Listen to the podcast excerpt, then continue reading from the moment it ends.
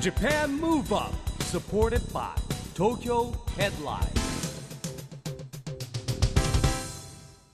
こんばんは東京 Move Up プロジェクト代表の市木浩司ですアシスタントの石田美里です。 Japan Move Up。この番組は東京から日本を元気にしようという東京 Move Up プロジェクトと岡山が連携してラジオで日本を元気にしようというプログラム。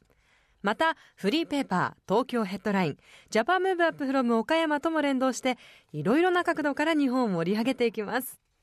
市木さんもう、2013年半年終わりますね。年ですよあっという間ですね。まだまだかなと思ってたんですけども。まあ、毎年ねこの時期半年だねって言うんですけどですね、やっぱりね上半期印象深かったこととかってありますか？なんですかね。僕はやっぱりアベノミクスですかね景気が良くなってね。そうか。あの中山さんにも出てもらっていろんなお土産もらいましたけど、うんうんそうでしたね、私はやっぱりやるんだったら今でしょうかなああなるほど。流行語大賞行くんじゃないかな。あそういう話じゃない。ね結構出てますねテレビとかね。ね出ますよね、まあ、ゆるキャラとかもね今今年は大活躍でしたけど。うん。本当にもうでも徐々に日本が元気になってる兆しっていうのはアベノミクスしますよね,、まあ、このラジオのおかげもあるんじゃないですかね。少しはね。ありますかね、はい。4月から番組スタートしましたけど、え。ちょっとずつ浸透してるといいですね、さあ今夜も日本を元気にしてくれるゲストをお招きしていますアートクラフトサイエンス株式会社代表取締役会長の鎌田和彦さんです。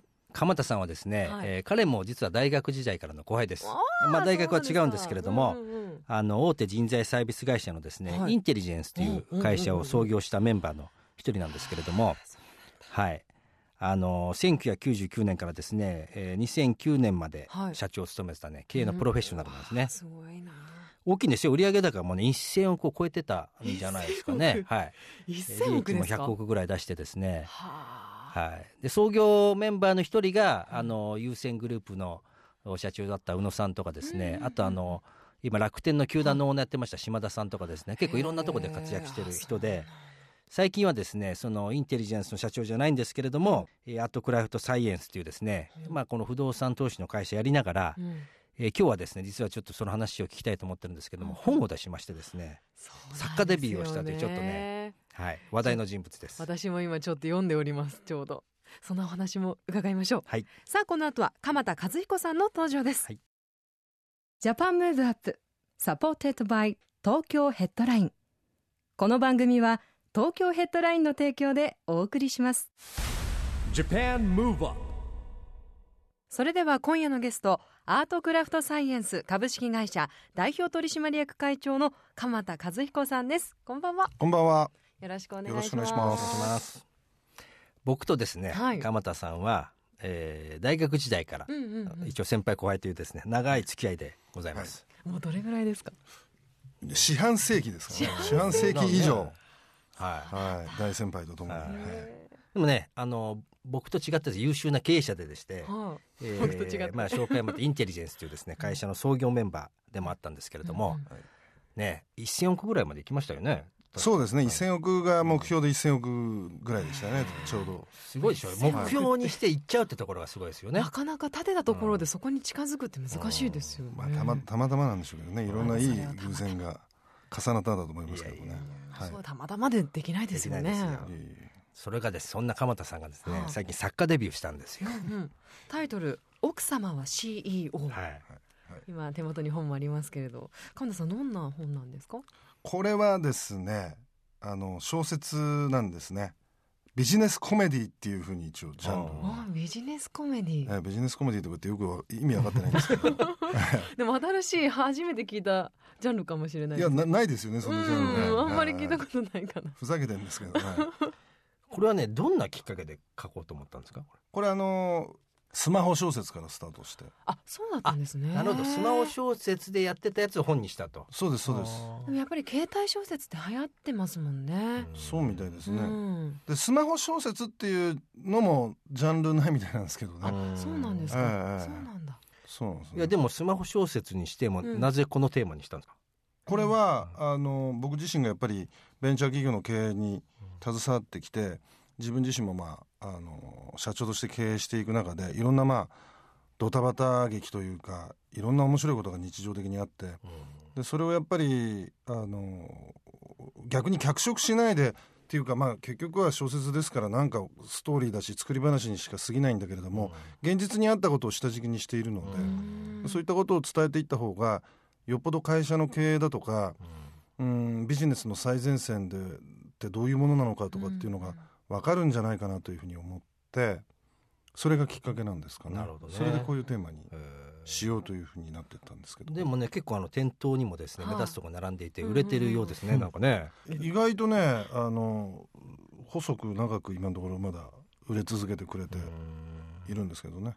でも先ほど鎌田さんがおっしゃってたように、はい。私経営っていうのはまあ縁遠い世界だったんですけど、はい。読んでみて経営に興味がない人でもあそうかこういうふうにビジネスって成り立ってるのかなっていうのをなんとなく楽しみながら分かるっていうのははい、すごく近しい世界だったのかもって少し感じることができました。そうですね、うん。あの全部結局起きたような起きないような頭の中で考えてたことだけのこともありますけれども、はいあるいはまたあの人づてに聞いた話だとかあちょっとここだけの話なんだけどとかちょっと本当のことは言えないんだけどみたいなあんまり言わないでねみたいなことを多少アレンジして盛り込んだりしてるんで。ーじゃあその当人からすればあれ鎌田さん俺が内緒にしてた話乗っけちゃってるよってなってないんですか？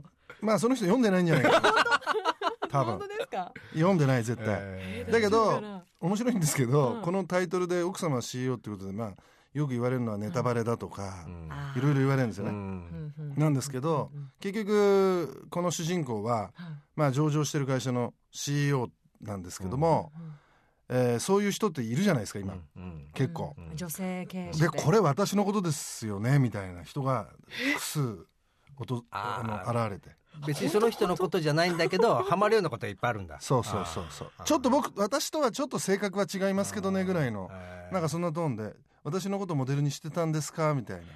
すごいそんなことそういう話とかあるんですよ。面白いですよね。面白い。面白いです。へねーじゃあモデルにしてるんですよって言ったらいっぱい買ってくれるかもしれないそうそう それもある。えということは実際にその女性 CEO と新入社員との恋っていうのはうん。あり得る話ってことですか、それねあのもう驚いたんだけど某上場企業でうん。あのそれに近いことが起きてたらしいんだよね。そう驚いちゃってさあ後から知ったんですよ。驚いちゃいますね。驚きますすよごい。え驚きますよ。ちなみにどんなどんな会社なんですか？いやちょっと僕あの言えないけどね。多分だけど普通になんかあの皆さんがグーグルかなんかで調べればわかるんじゃないえーじゃあちょっと番組終わったら教えてください。かな、そうね結構まあまあ知られてる会社ですけど。そうなんですね。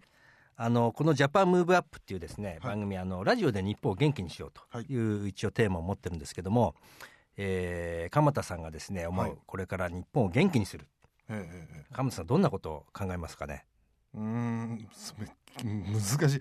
あの若者がやっぱり元気な国が元気なんだと思うんですよね、うん。だからやっぱり若者がどんどんどんどんこうチャレンジできる環境があることがまず真っ先重要なんじゃないかな、いうように思いますけどもね、ええ。僕なんかやっぱりあの、まあ、市木さんと同世代でこうやってきて若い時やっぱりバブルだったっていうこともあって、あのいろんな意味でやっぱり社会全体も自信があったけど、若者にもものすごくそのいろんな意味での活力が強かったっていうかね諦めてなかったしなんかこれからどんどんいいこと起きるんじゃないかって期待もしてたしそういうことにやっぱり街も溢れてた感じがしますよね。うん。エネルギーもねなんかこうチャレンジ精神っていうかやってみようみたいなね。そうですね。うん。で期待してたでしょ。うん。先行きに。いろんな意味でなんか自分たちが何か行動することにで何かが起きるんじゃないかとか何か起こそうとか、うん、自分にも期待してたし世の中にも期待してたし勤めてる会社にも期待してたし、学校にも期待してたし、まあ、とにかくいろんな意味で期待してたけど、最近なんかあんまり期待できることがなくなってきてるんじゃないですかね。かなという気がしますけどね。まあそんな中でももちろん挫折されたこともあったかと思うんですけどしまぐりですからね そうですか挫折。もそうですか。そういった時にこうまたさらにその期待に向かって一歩踏み出すのは何かこう気をつけてらっしゃったこととかあるんですか？気をつけていくっていうかもうなんか諦めきれないからなんでしょうけどね。ああ諦めきれない、えーやりあのうまくいくまでやり続けるっていうのがコツだなんつって。よく先輩から言われて。すごいですね、えそうかもしれない。いやでもね確かにあの世代で切っちゃいけないんですけども、うん。さっき言った挑戦したりとか、はい。今の若い人はね挑戦する前にやめちゃうんだよね。そうですね、うん。うん。なんかこう確かに今鎌田さんに頑張ってやってっからこう実現するんであって、うんうんうんあるところまでねいこうエネルギーいっぱい使っていってないんだけどやっぱあるタイミングと行く時あるんですよ。そうなんですか、うん。なんかやっぱり同世代の子たちと話してると挑戦する前から、まあ、どうせ無理だろうし、うん。どうせやっても何かこう、まあ、時代がとか人のせいに何かのせいにして理由をつけて何か一歩を踏み出せないっていうことが多いかなって気はするんですけど。そうですね、まあ、頑張ってる人もたくさんいることはもう間違いないと思うし、はい。今の若者があのダメだとかって、そんな生意気なこと言える立場でもないんだけれどやっぱりあのもう少し期待していいんじゃないかなと思って、うん、世の中が別にそんなに捨てたもんでもないじゃないですか、うん、そうね、うん、今の日本も決してそんな捨てたもんじゃないんだけどなんとなくあの昔が良すぎたっていうかね感じだとか、あのやけに元気だった時代っていうのがいろんな意味でやっぱりそれを知らなかった世代も含めてなんとなく分かってるから、うん。しらけちゃうのかもしれない。そうですね、そっかじゃあもう諦めきれないっていうところに向かってやり続けるっていうことうん。ですかね、そうそうね。まあ、あとやっぱり夢を持つとかね。まあこれ時代は変わらないですよ。夢とか目標を持って生きるってこれが大事ですよね。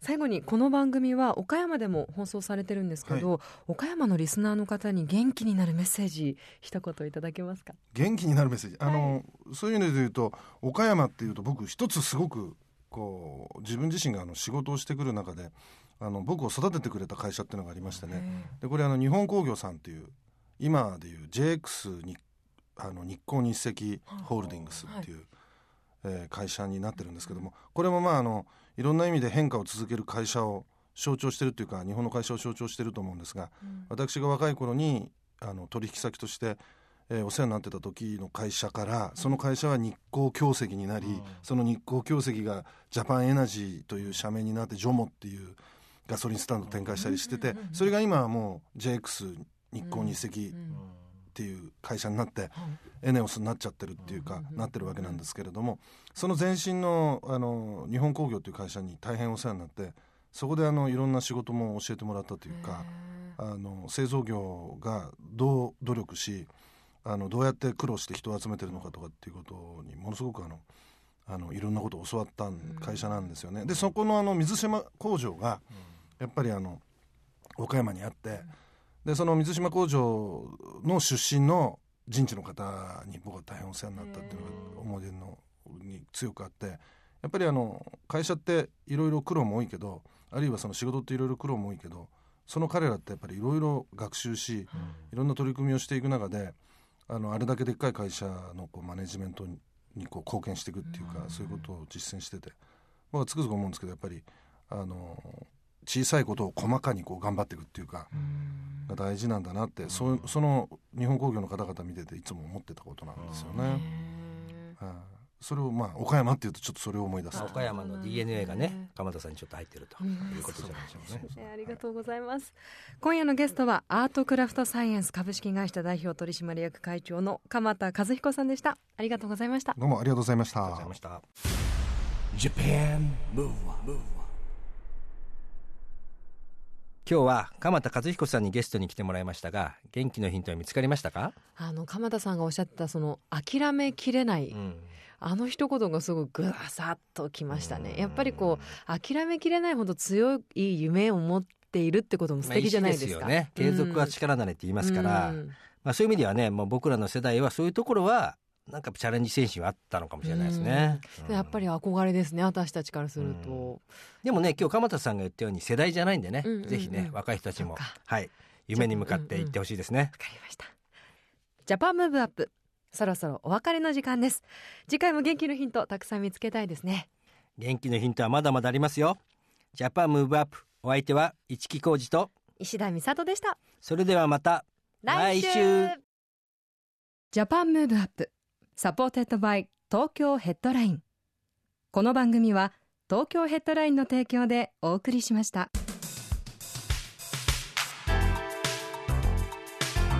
Japan Move Up